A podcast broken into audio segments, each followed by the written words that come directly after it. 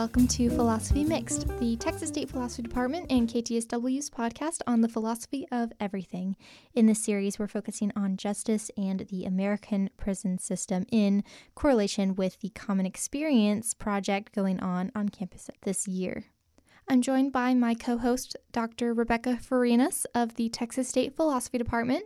Yes, hi, Kimberly. It's so good to be back with our Philosophy Mixed podcast series. Our guests today are Shannon Fitzpatrick, the director of the Office of Attorney for Students, uh, along with Lewis Bowden, a student of criminal justice here at Texas State who has met and worked with women on death row here in Texas. It's a great pleasure to being here. Thank you. And we're also joined by the director of the Texas State Department of Criminal Justice, Dr. Christine Sellers. Hi, Kimberly. Uh, thank you so much for inviting me to this. Thank you all for joining us today. So, we're actually going to be talking a bit about uh, specifically women in the American prison system and the injustices that they face. We're going to be speaking on how these women end up in prison and their unique circumstances as women and as mothers uh, behind bars. So, the documentary focuses on a group of college students who went to a high security, maximum security women's prison in their area. And they talked with a group of women there and basically taught a class on feminism and kind of encouraged discussion on these women's experiences um, as women who are in prison. And in these discussions, they explore different topics that impact them on a daily basis and uh, that would continue to impact them um, for the women who would eventually be released from prison. Uh, a really great documentary. I definitely recommend it. It's now at the Alkek Library, available to rent. Um, thanks to the wonderful people at the philosophy department for getting that secured for us at our library. So you can now watch it, whether you're faculty or a student. Um, and it is a really great watch to uh, see these women's journey through this educational experience and listening to their stories and uh, really the way that the justice system works with women. Yes, I thought it was really, really it a work. great documentary, and it was perfect uh, to have. Um, uh, our panel there to discuss in that feminist issues and women incarceration seem to dovetail in so many ways. And the documentary really brought up some broad categories in ways that the discussions in the prisons did dovetail with feminist philosophy. Um, they talked about uh, feminism as a doctrine for equality for all people.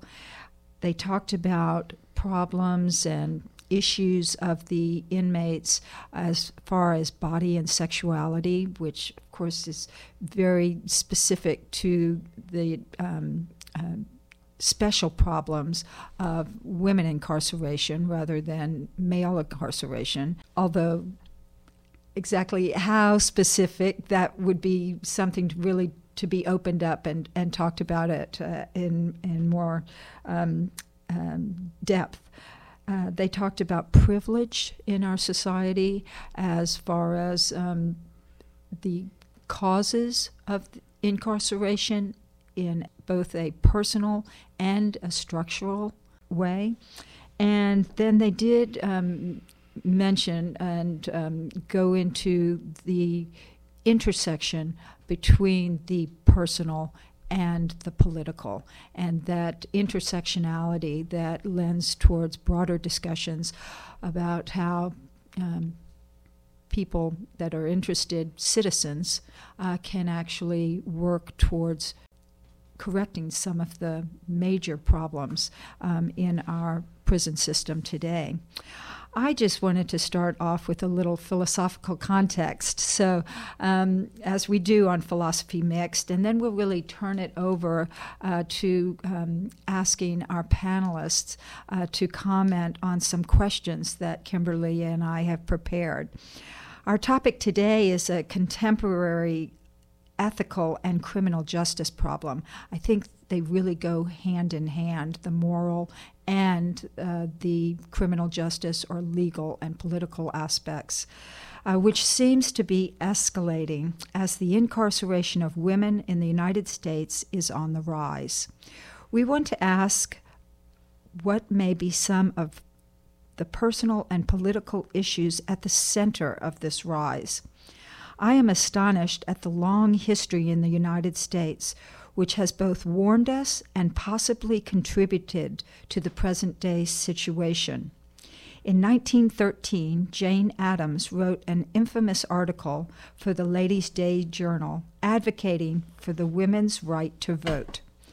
Addams also spoke out in that article about the injustice of the criminalization of women in terms of prostitution. I think her insights are shockingly relevant today, and we can feel shamed, in a sense, of our lack of moral development. Jane Addams wrote, quote, A homeless young girl looking for a lodging may be arrested for soliciting on the streets and sent to prison for six months, although there is no proof against her save the impression of the policeman. A young girl under such suspicion may be obliged to answer the most harassing questions put to her by the city attorney, with no woman near to protect her from insult. She may be subjected to the most trying examination conducted by a physician in the presence of a policeman, and no matron to whom to appeal. At least these things happen constantly in the United States, in Chicago, for instance, but possibly not in the Scandinavian countries, where juries of women sit upon such cases.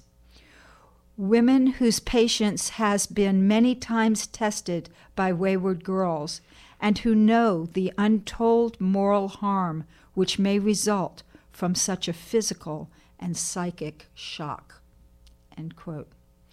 So I think this brings us into our discussions in the myriad of problems that are basketed in um, the situation of the rise of uh, women's incarceration in the United States. Our first question for uh, you today is Do you think that there should be specific laws which take women's mitigating factors seriously? So, some of the things that you mentioned actually in that quote by Jane Addams, a lot of the things that uh, she mentioned, uh, you know, with the issues of prostitution and, you know, struggling in poverty leading to these arrests and incarceration of women.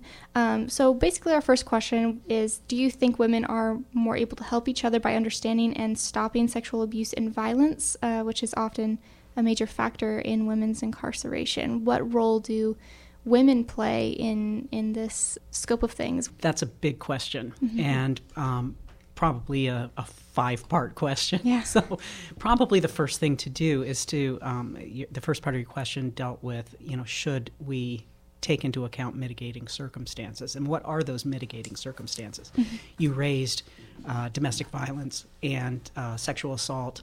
Uh, child sex abuse, these are clearly common among women who find themselves in prison. In addition, you've got to take into account all kinds of childhood factors, including lack of supervision, neglect. There could be even going back even further into infancy. Um, and, and, prior to infancy, prenatal care. Does, did, did the mother um, take the necessary steps to pr- provide the best prenatal care for the unborn child? And once the child was born to be able to provide for that infant in ways that are not only physically nurturing but also intellectually and emotionally nurturing. And there are some women who have not had that experience of knowing how to to parent and then it just gets passed on. So it can go all the way back to, to infancy in terms of, of what a woman who is in prison has had to face, starting with infancy through childhood through adolescence. Uh, again, the, the, the witnessing domestic violence, the experiencing physical abuse, sexual abuse, running away to escape these stressors uh, could be um, depression, all kinds of psychological issues, emotional issues that uh, are piled on because of these this childhood history. Uh, running away has its own challenges. How is a woman on the street or a young woman on the street going to be able to, to fend for herself? In all probability, she's going to be selling drugs or selling herself. And uh, to what extent is she victimized through that process, particularly when she's still a juvenile? Um, and in fact, there is a movement um, to, uh, to, to shift the attention from uh, child prostitutes to the notion of child sex trafficking victims. That is, they are victims, they are not offenders. Their pimps are the offenders. Um, but that's that's something that's um, really just in the last five or ten years that, that we've had a growing awareness uh, of those issues. And so you've got running away, you've got the economic issues, you've got the education issues. Uh, particularly, she runs away. She's she's not going to school. She's not uh, in a position to better herself or to, um, to to put herself in a position where she can can um, take care of herself. Um, then she gets into relationships. There's um, male influence uh, is, is a key factor. Uh, a lot of women who commit crimes are committing them in as an adjunct to males committing crimes. And so you've got male influence, and then you've got negative relationships with, with males in terms of uh, domestic violence, intimate partner violence, uh, pregnancy, having the, the challenges of raising a child. I mean, God knows uh, a, a middle class woman has enough issues raising a child. Imagine what it's like for someone with these with these challenges that, that they're facing. Um, in the in the the film uh, that we saw last night, one of w- one woman expressed I, I, the term "tired." We just got tired. So many of us just got tired. And when you when you look at this litany of what what really constitute mitigating factors, you can see how tired they got. How do you live a, a life of a middle class woman when you're not, and when you have all of these strikes against you, when you have all of these obstacles in your way. Uh, so crime becomes uh, almost a necessity to survive for these women. And I think in the film, um, the um, um, really talked about uh, that uh, kind of despair, right? Mm-hmm. That ultimate despair. Um, also um, uh, thought of it in terms of um, uh, recidivism, right? That uh, they get tired, and so when they do um, get out of prison, uh, they're just have been almost victimized again right. through more oppression, right? Right. So how can they have the strength to come back and compete uh, in our um, everyday world here mm-hmm. in the United States? That's where I see the dovetail with feminism because feminism is about empowering women. And here we have these women who feel so powerless to, to surmount all these obstacles and how do you provide that empowerment to them um, it's it's it's a herculean task i think well, and I think that's what you get in today that you have to understand there is still a substantial power difference between men and women in this country. Mm-hmm. There is not equal pay for equal work. Um, and just look at the Me Too movement. Harvey Weinstein, Roger Ailes, um, Bill O'Reilly on Fox News had this horrible behavior that continued for years. How could that happen? And you know, people say, well, that that you know shouldn't exist. Well, of course it does, and it will continue as long as you have the power imbalances. Um, and we currently, if you look at this, we currently incarcerate over, uh, well, approximately 12,000 women in the Texas prison system. Is there something we can be doing better? Of course. Um, but as Dr. Sellers has said, you have to unpack this from a variety of angles. This is a really complex issue. And if you look at laws to mitigate those issues, there are some of those, but it, there's also treatment. Um, as, as we just heard, you can start with children, that helps a lot. But once women, you can't always stop this. Once women get into these situations, rather than just lock them up and throw away the key, which is extremely expensive and, by the way, never works, um, putting these people into treatment systems, helping them out so that they don't come back and they don't make those mistakes is going to be a lot more valuable, I think, in the long run. And uh, one of the big issues a lot of women face is in the in the prison system is economic inequality.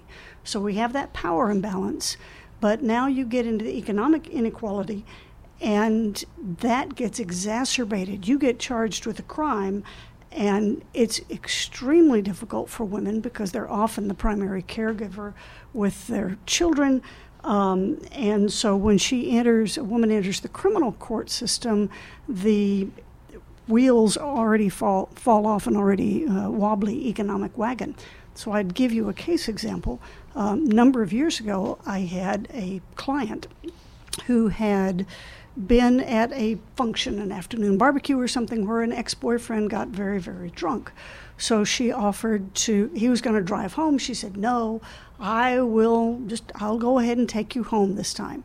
And he said, Okay. So they're driving home. He's passed out in the seat. She's driving his car. They get pulled over by a police officer because his registration sticker was out of date.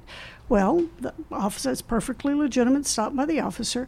He pulls him over and he asks, May I search your car? She says, Well, it's not my car. I don't care what you do. And the guy was asleep at the car. So, of course, he searches and finds some marijuana. And the other guy was too drunk to say anything, so he said, It's in the center console, it's next to you, you're under arrest for possession of marijuana. She had a two or three year old child at home, and now she spends a couple of days in jail waiting to get bonded out. Um, and now is looking, uh, the judge wouldn't give her a court appointed attorney, in Hays County at least. We do that a lot less frequently now because we're trying to save taxpayer dollars. But people like this end up getting really hurt because she's looking at paying a local attorney a not the most expensive by any means, about twelve hundred dollars. That's on top of fines and fees and costs and education courses. And if she goes through this and can't pay, she's looking at six months in jail because she's unable to make some of these payments. Or they say, well, do community service in lieu of a fine. She's got a child. She's trying to put herself through school. She's working two different jobs trying to make ends meet. And so they're saying, you know, that's that's too bad. So these that's just a college student in San Marcos, Texas. That's not some of the women who get the heavy stuff, but it shows you how difficult that this could be from an economic standpoint. Um, so that's um, it's just it's a it's a really challenging issue when you talk about creating laws because it's not just the laws. Although it would be nice to have some more female judges, we have a very small percentage of judges who are women, a small percentage of prosecutors who are women, uh, district attorneys, county attorneys, uh, who can understand these issues. But even when they are, there is this societal pressure to be tough on crime. So lock them up and throw away the key. Now you can vote for me. Are you scared yet? Well, vote for me. And when we have that attitude, we're not seeing the long term impacts on human lives.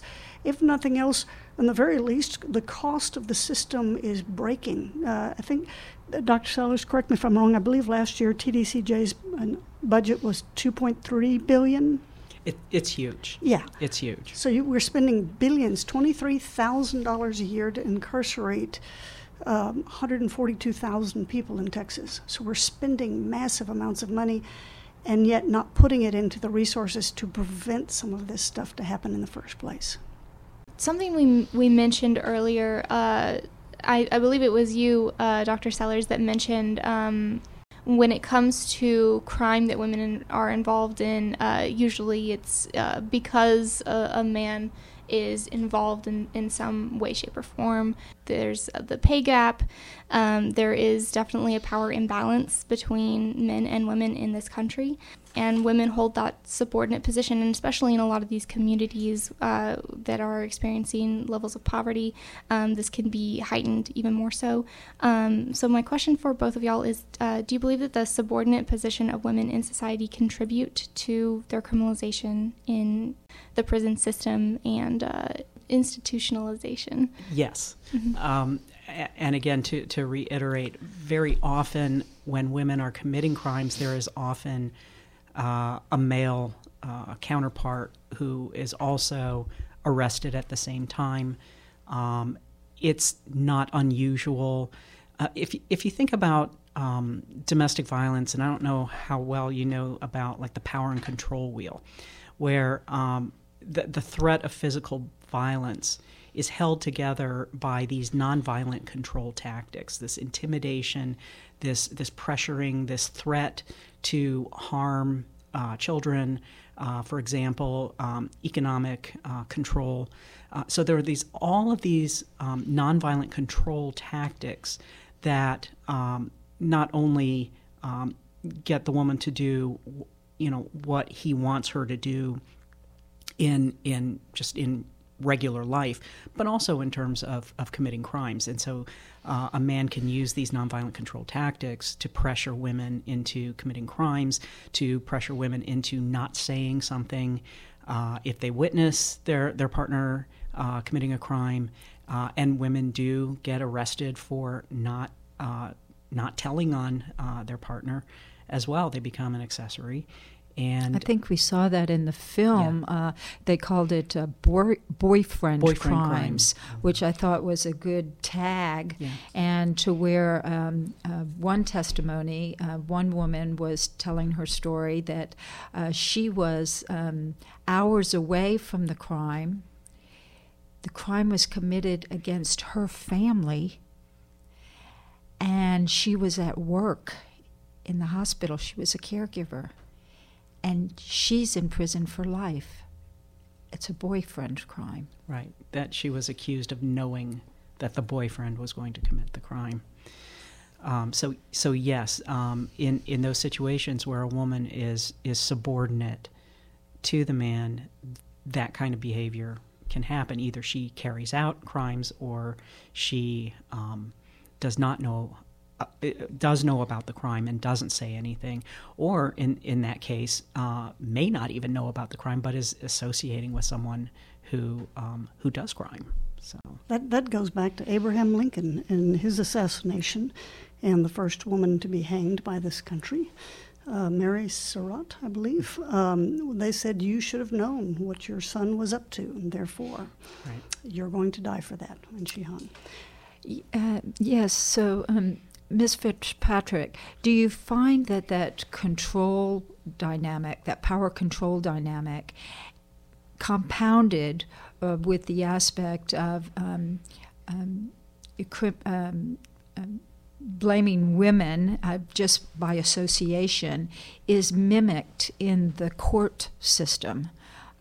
Oh, absolutely. And as as a former prosecutor, I can tell you that sometimes even we talk about it, it, it would be good to have more women judges and more women prosecutors, but there are challenges even with that because as a prosecutor, if I had a woman who was um, a if there was a victim of a crime, a lot of times women will view that person more harshly than they would a man because they bring in their own situation to say, well, my grandmother would never let me go out at night wearing clothes like that. My mother would never allow that kind of language or have tattoos or, you know, fill in the blank. Or be a prostitute. Or... Certainly be a prostitute, any of those things. And so we still have that baggage from days gone by that we have this virtuous woman out there that we hold up that's uh, that ship has sailed from the standpoint of the mid-century view but we still the people in power still cling to that. And you know you look at our legislature. They are looking at bills. They don't ask women what do you think about standardized testing? Because most teachers are women, but they're not asked about that. That's just an edict that's given. Uh, they're not asked about bathroom bills. They're not asked about a number of things and how these laws are put into place. But then again, that's the people that we elect, and that's participation in the democracy. There's also that uh, economic prejudice there. Uh, that mindset, basically, that uh, you know we assume that well, there's thousands of other options out there for you to choose. You didn't have to choose crime, but uh, you know, for someone who's middle class, upper class, or living in the 1%, you have thousands of options, but when you're living in poverty, there are very few, and, and crime ha- happens to be one of the few options that you have. And you're right about the options when people say, you just could have done another path. Well, for example, one of my friends who's from California, I grew up in Compton, California. Uh, if, if we all know its reputation, and her father began molesting her when she was about five or six, and then her other sisters as well, and um, she was she was there. And so imagine if he just starts there, and then by the time she was 13 or 14, she already had two dead children and who, who, didn't even make it to one didn't even make it to a day old and so whenever you have the just imagine putting yourself in those shoes I'm sorry, but how dare somebody say, "Oh, you could have just had another option"? Well, if you have that kind of, oh, that's just your, that's what's going on in your life. You don't have many options, you know. So, mm-hmm. uh, and then she ended up, and the jurors from her trial didn't care about her background and said, "We're still going to sentence you to death." And, and and now and but now she's serving a reduced sentence. But still, just when people say that this is an option, you got to put yourself you got to empathize with others put yourself in other people's shoes. So you because that that just that causes problems just with that quote. Yeah and dr sellers last night you had made a good comment about that about those ranges of choices. So criminologists call this um, socially structured opportunities that not everybody has the same uh, range of opportunities that some some people people who live within the margins have a wide range of opportunities. And crime can be one of them. That's why we get white collar crime. And so some people, even in that category, will choose crime, but they have a host of other opportunities to, to, to reach their goals. Whereas those who are living at the margins have much narrower ranges of choices. And again, crime is one of those choices. And so the the opportunity and the the um, the opportunity to avoid crime is is much lower uh, among people living at the margins than than those that are living in mainstream society. Another kind of addition to uh, that question do you think that new laws, which would allow women with children to maintain a family, um, even if they are incarcerated, uh, would that possibly work here in the United States? And uh, have you seen that in your experience, and in what form would that take? It does work in the United States. There are um, actually um, several states that have some form of um, uh, parenting opportunities for mothers who are incarcerated. And um, the, the statistic is 70% of women who are in prison are mothers of, of dependent children. That's a lot. And um, there are states, not Texas uh, and not Florida, where I came from, but um, the state of Washington has really been a leader in providing parenting opportunities for women in prison. Uh, their their program uh, can extend uh, to uh, to keeping a child up up to maybe three years. Um, the state of New York has has always had a program as well. It's a little bit shorter. I think it's about 18 months uh, that women can can keep their children with them. Uh, but there are other other states that have other um, lesser uh, opportunities for, for women to continue to parent their children. Uh, but for, for the most part in the United States, states don't do that because it's expensive. Um, to be able to provide a safe environment for children uh, in a prison requires uh, more more by, by way of facilities than than not having a nursery in in the prison. And in Texas, they get a day with mom, one day a year is all you're allowed to have contact with your children. One uh, day a year? That's it. And they get one they could have one day a day with dad and a day with mom. And that's it. And so for women if you go into prison uh, for being a heroin addict at, your child is 5 and you come out 10 years later and that child is 15, you don't know how to be the parent of a teenager, and particularly probably an angry teenager, because you've been away for the last 10 years of their life. Uh, they've been picked on at school because they have a parent in prison. They have been without a very needed parent. And, and part of the problem is Texas is really a big state. So if you have somebody um, incarcerated in the Lane Murray unit in Gatesville and you live in Brownsville, that's a good eight hour drive away. And families simply can't take children in and out. It's a 16 hour round trip plus the day and all of that. So we have all these prisons, but they're not really functional. They've got far too much concertina wire for the women. That's not the issue they're dealing with. They need more uh, psychological assistance, they need family assistance. We can do it if we're going to do it right, but we need to treat these women as the mothers that they are and help them to become better mothers because most of them will someday get out. And then if they're just bouncing back with a very high recidivism rate, then we're still paying that $23,000 a year to keep them incarcerated when we don't have to. And then that recidivism is also compounded by their children who are negatively affected by their incarceration, Mm-hmm. who also wind up in the system as well. And, and so it, it just expands exponentially. Yeah.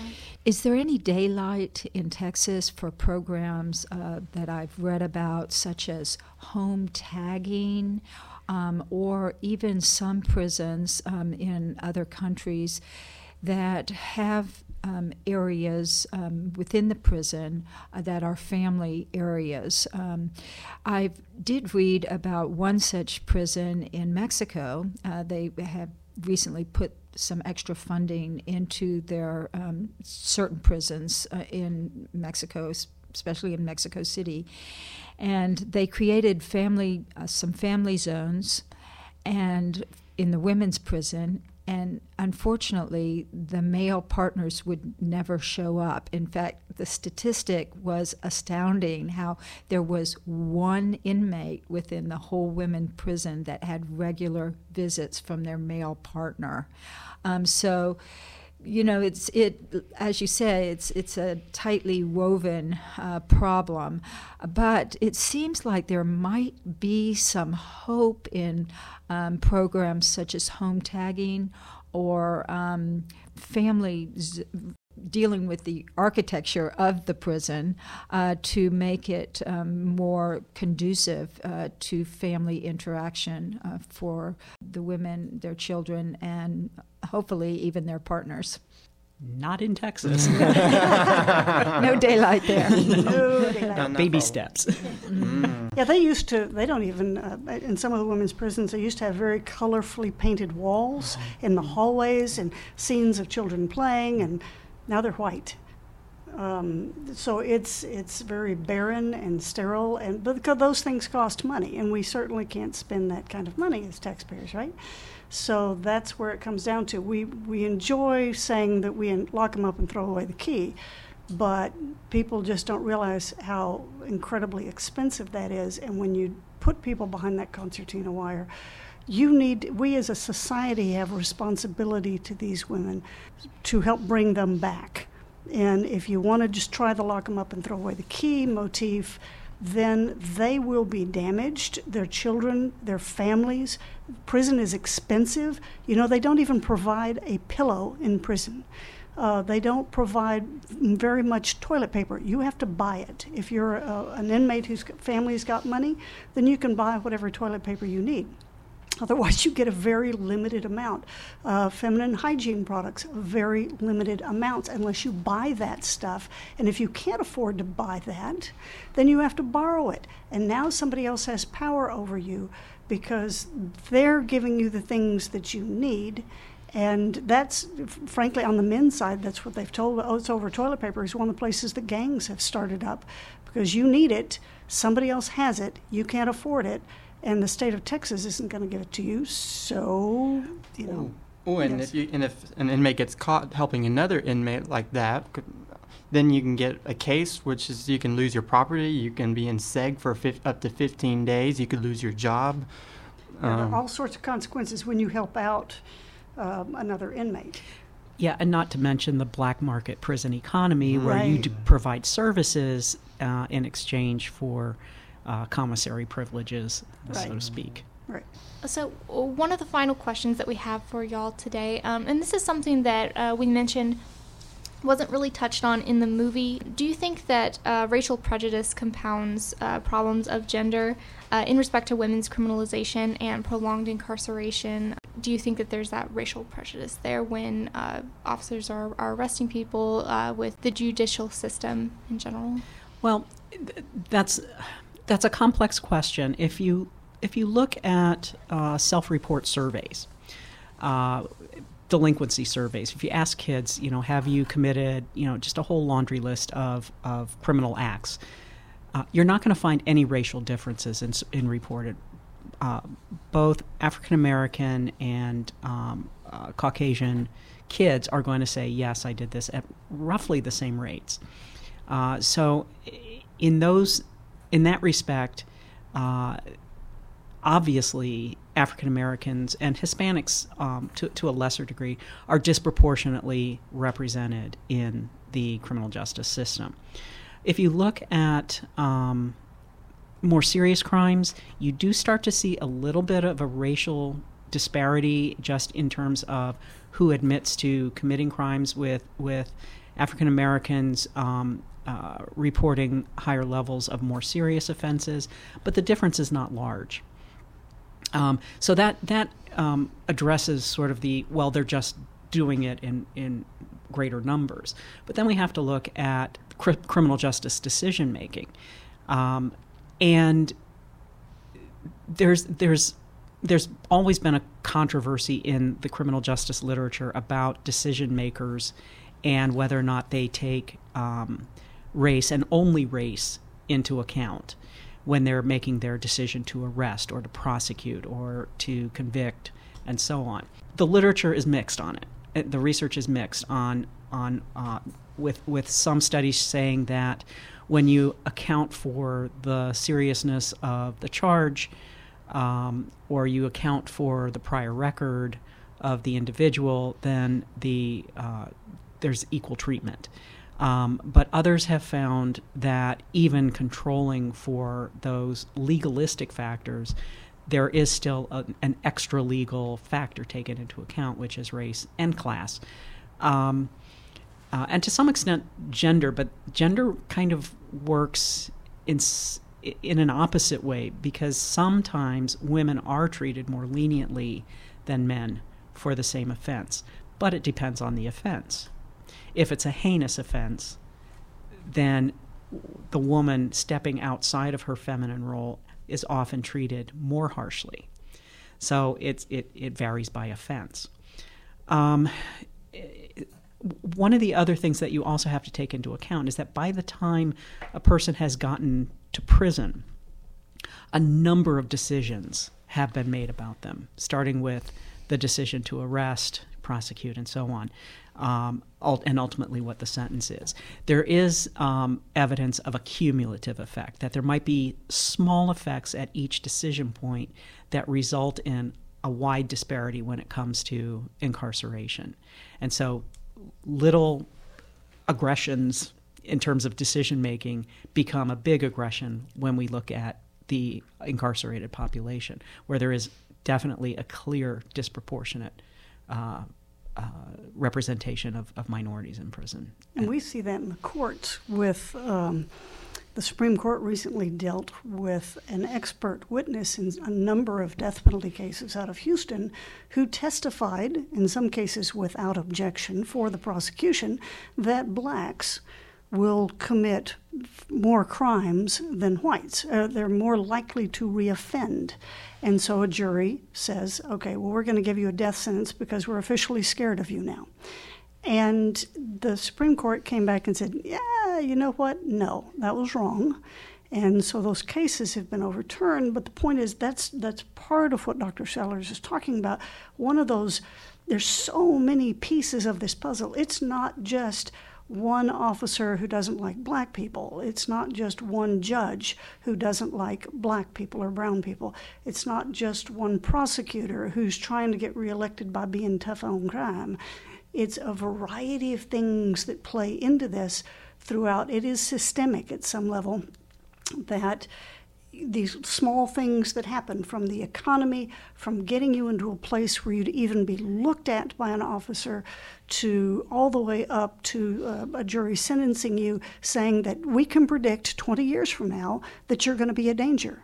And the irony of that is, for women, for example, the women on death row now, in the last 41 years, there's not been a single incident of one woman hitting another woman or hitting, striking a guard or doing any act of violence in 41 years. And yet, those juries have said, this woman is so dangerous, we need to kill her because she will kill again. And it's an absurd proposition to do that, particularly when all the evidence says no, the odds are that's not why she killed in the first place, and the odds of her doing that again are extremely slim.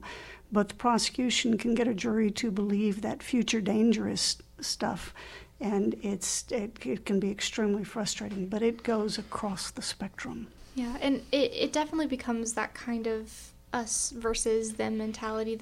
It, it's told us through uh, you know our, our culture basically that if someone's in prison they were put there for some reason and that that's why they're there. They're too dangerous to be outside. I appreciate how you how you touched on that with the women on death row who haven't hurt anybody. And they are, to a person, some of the nicest people. it sounds very bizarre, but they are mm-hmm. some of the nicest people you would ever meet. Mm-hmm. They're, it, yeah, it's like when we met them for the first time, it was like cheers. And like, this is these aren't dangerous people at, at all. They, they're oh. they have they in some cases they might have committed a terrible act, but their future dangerousness mm-hmm. is not uh, an issue. And trying to predict that is what is so uh, out of skew with our Texas judicial system. Um, I was really impressed also with the film in that we got to really participate from the inside out rather than most of us, uh, we participate the other way, right, from the outside, trying to look in. And um, so, about understanding the racial tension in the prison culture itself with the inmates is is that an issue um, you know you, you were referring to the attitude of some women in, inmates tend to be unstoppable. You know, they do tend to. Uh, I mean, there are some people, um, as we saw in the film, that had, I thought, a remarkable attitude um, in respect to what they've been through in their lives and the hopelessness that they could feel. Um, so, does prison culture is uh, does racism exist in prison culture? And I think the other part of my question is um, how do women support each other in prison life. Uh, is that a factor in their incarceration? I will say the the race issue seems to be much more pronounced in the men's prisons than it is with the women's prisons. Um, it's virtually it's not non-existent, but it's almost non-existent with women. But with the men, it's much more pronounced. But there's there's a whole variety of reasons that doesn't happen simply because uh, I don't like black people. There, there is some of that, but there is also things that happen in the prison system that foster that and create some of this, which we talked about earlier about just the, the black market and things of that nature. So, um, yeah, it is different with women than men. Very different. Um, I, I uh, would echo that. That um, gender seems to bind women in ways that it doesn't bind men, uh, and race seems to separate men uh, whereas it doesn't seem to separate women. And again, the tensions tend to revolve around incivilities. Uh, she lied about me, or she took something, or you know, I'm I'm just tired of hearing her talk.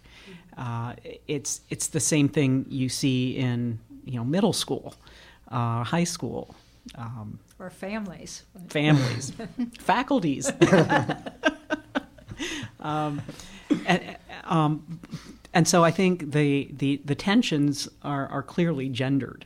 But yeah, you, you don't you don't see that those racial divisions along the same line. Now, there are some divisions that I've noted uh, by age and length of time in the prison, where newer, shorter term uh, inmates tend to be tougher. They they tend to be less accepting of being in the prison. They they resist more And so uh, they can cause problems for the lifers, the ones who just want to do their time and get through the day.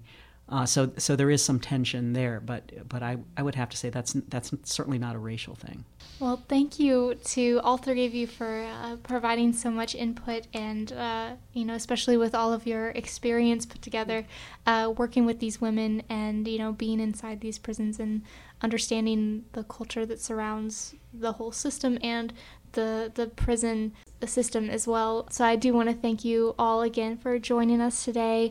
So we do uh, have like a couple mentions. Um, if you are listening and you're interested in participating in some way, helping out any incarcerated individuals who um, may need someone to write to or you know books to read, there is the Inside Books project um, at the UAC. Um, the Common Experience team is uh, basically the theme is on justice this uh, this year. So the Common Experience and KTSW is um, working together with the Inside Books Project and doing book drives for prisoners within Texas.